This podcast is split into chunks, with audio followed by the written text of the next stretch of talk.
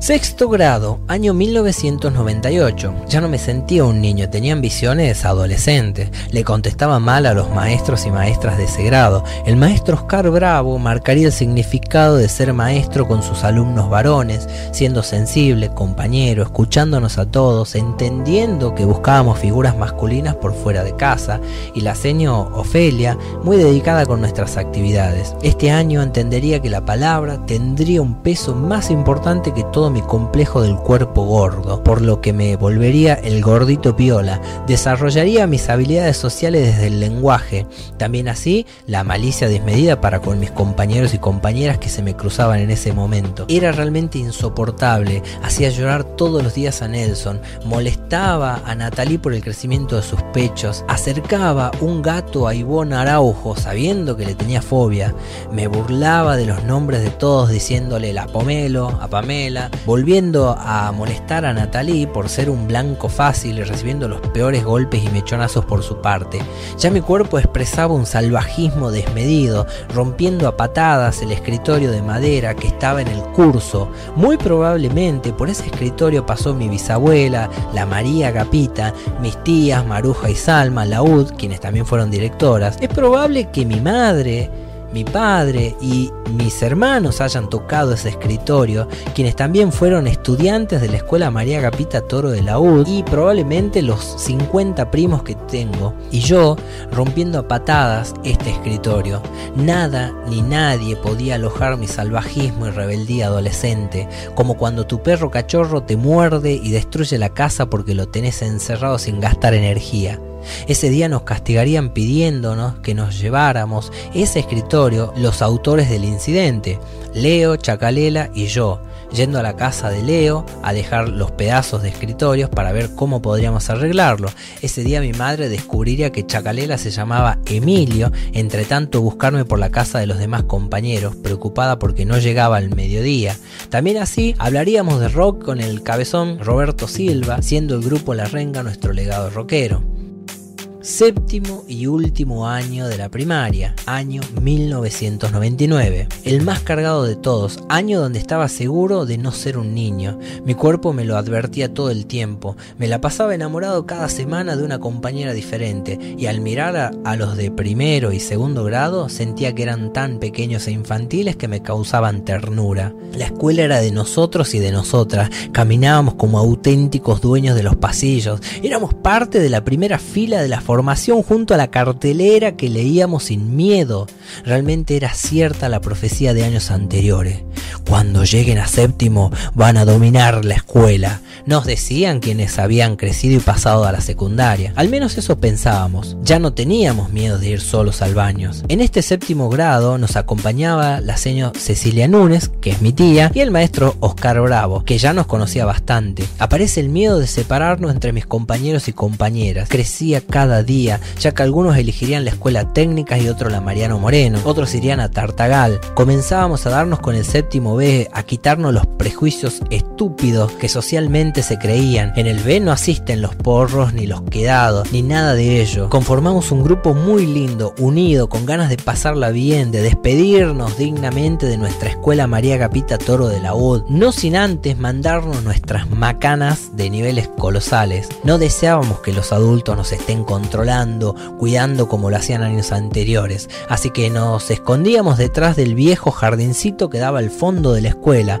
Había quedado abandonado y cumplía el rol de depósito. Una mañana, en uno de esos recreos calurosos, nos encontrábamos detrás del edificio y alguien, no recuerdo quién, comenzó a apedrear sus ventanas. Mis ojos se movieron automáticamente para buscar piedras y unirse a la batalla contra lo viejo. Era una forma de manifestarnos contra el sistema, de avisarles que nos sentíamos preparados y daríamos una batalla única el resto de los años. También me hice amigo de la Mane Correa, de Laura Quiroga, de Cacu, de Nelson, Joana, etc. Con ellos nos colgábamos charlando fuera de la casa de Laura, tuvimos nuestros tiempos inseparables y es necesario advertir que los tiempos como tal son muy diferentes en la adolescencia que en la adultez. Quizás un mes en la adolescencia sean el equivalente a dos años de un adulto. Supongo por todo lo vertiginosa que es la vida cuando uno la descubre tan de golpe y por sí solo, sin ayuda de esos adultos que te molestan, te estorban. Tampoco Tampoco me permito olvidar el día que Leo Santoro mostró sus partes privadas a Pipi. Esto ocurrió al lado de la estatua de la señora que amamanta a un bebé. Ella estaba junto a otras chicas, Anya y Gise, quienes molestaban a Leo. Este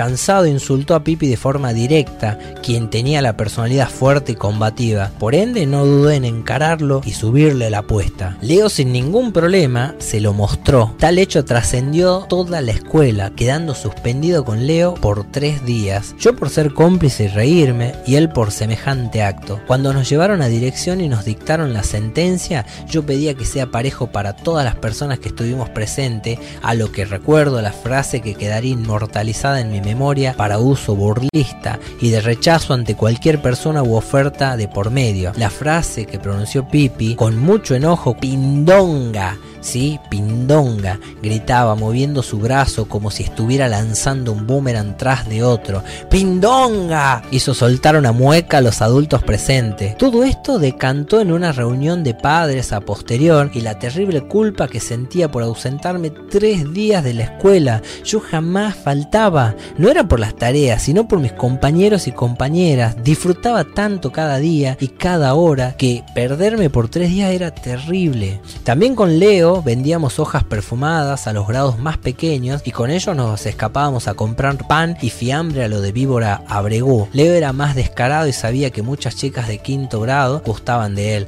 así que era una venta efectiva por 25 centavos cada hojita perfumada. Luego fui testigo de la bronca contenida de Nelson al darle un puñetazo en el ojo a Gustavo, quien lo venía molestando desde quinto grado. Nosotros contentos mirábamos la escena que luego nos daría culpa cuando su madre ingresaba a la escuela y atravesaba todo el patio. Ella estaba muy molesta, tenía razón, pero Nelson también tenía razón. Mi primer amor y desamor con Julie, lloraría por ella y por otras muchas chicas. Era de enamorarme con facilidad, estaba confundido, no sabía bien qué era amistad y qué era amor. Quería experimentar, había estado contenido durante 11 años y la sexualidad reclamaba dar a luz.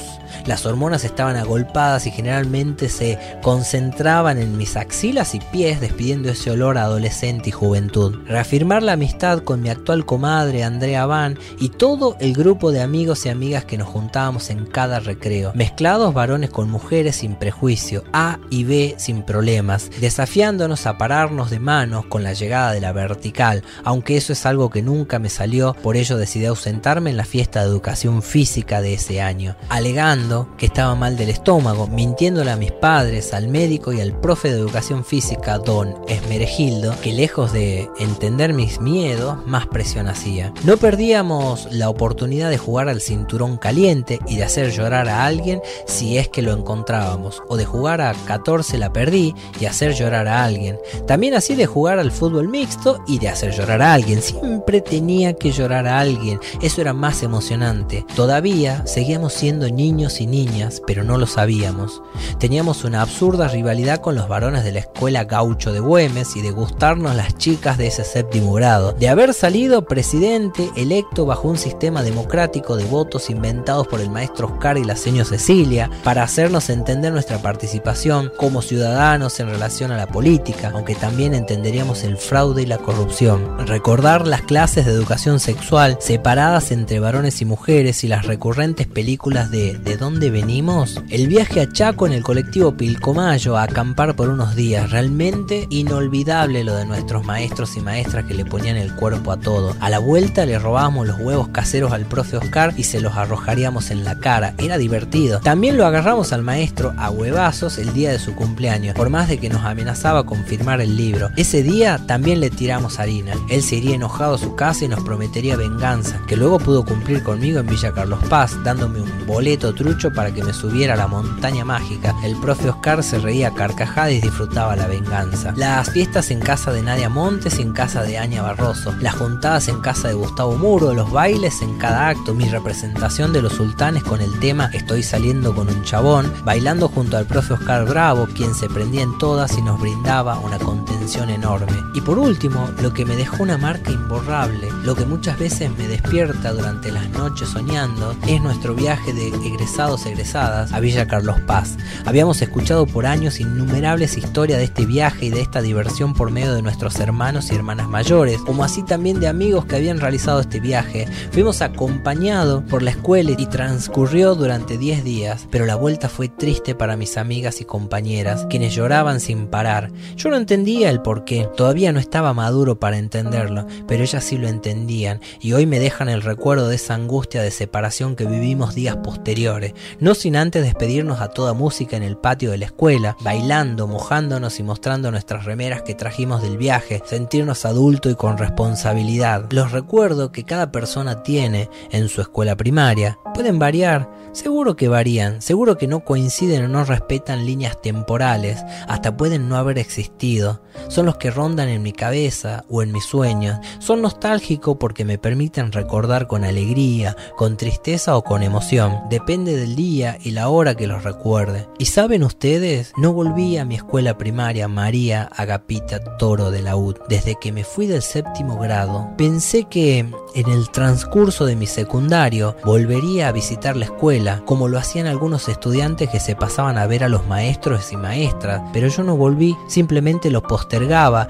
creyendo que el tiempo no pasaría jamás, cosas de adolescentes. Hoy ansío volver a escuchar la sonando, ver el patio, pasarme por el laboratorio y saludar a Javier, ver la dirección y tocar las paredes, intentando sentir lo que la escuela me hizo sentir por aquellos años, felicidad.